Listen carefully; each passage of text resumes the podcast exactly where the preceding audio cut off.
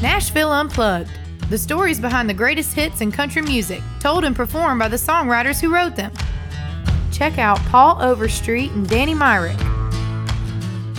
Man, that's fun to play, brother. Yeah, you know, we're talking about stories, AB, and I got a story for you, all right? Uh, I'd had my first album out. It had done okay. We had a couple of hits off of it, and it was time to write my second album. So we call Paul Overstreet and say, hey, we need some songs for my new album. Let's write some songs. So I go out to Paul's house, and we sit down, and we try to write a song for a while. And we wrote something. It was pretty cool. And he said, now let me take you out to the studio, and I'll play you a few things. And I said, sounds good to me. You got to remember, this is a guy I gave my cassette tape to through a chain link fence. Okay? 15 years before that. So the fact that he was saying, let's go out to my studio and uh, I'll play you a few songs for your new album, I had to change my pants. I mean, I was just, I was so excited about this. So we went out there, and the first song he plays me was this song, and it was so cool. It was it's just funny and, and just so witty and had a cool little groove to it. And I said, Oh man, that's awesome. I, will take it. Can I have that song? He said, No, I just wanted to play that because Blake Shelton just put it on hold. And uh, I thought, well, man, that's that is so cool. No, but let me tell you what, it was a good thing uh, that Blake Shelton put it on hold because uh, it went on to be a big old Blake Shelton hit. And I would love it, Paul, if you would sing us Some Beach. Uh, I rewrite things until they finally get recorded and they're out there because I'm always second guessing things that I do. And once they're recorded and they're out there, I just figure that we did did the things right that we needed to do and leave it alone.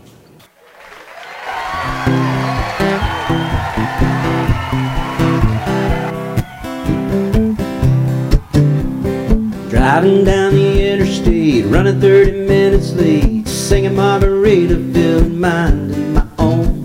Some foreign car driving dude with a road rage attitude pulled up beside me, talking on his cell phone. He started yelling at me like I did something wrong. He flipped me the bird, and then he was gone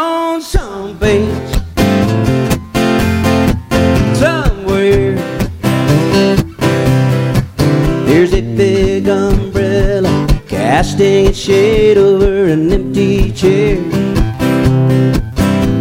Palm trees are growing, and warm breeze is blowing.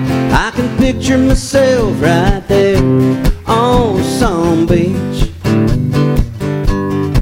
somewhere. Well, I circle that parking lot trying to find a spot just big enough I could park my old truck. Some guy with a big cigar was getting into his car, and I stopped and I waited for him to back up. From out of nowhere, a Mercedes Benz came cruising up and whipped right in some beach. Somewhere. Well, there's nowhere to go when you got all day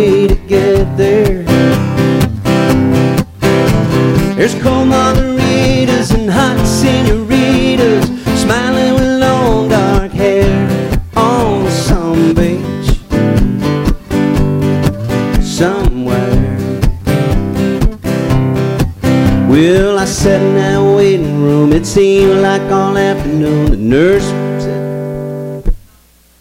Well, I sat in that waiting room. It seemed like all afternoon. Nurse finally said, Doc's ready for you. You're not gonna fail a thing. We'll give you some Novocaine. That tooth will be fine in a minute or two. Then he stuck that needle down deep in my gum. And he started drilling before I was beats somewhere. There's a beautiful sunset burning up the atmosphere. There's music and dancing and couples romancing in the salty evening air on some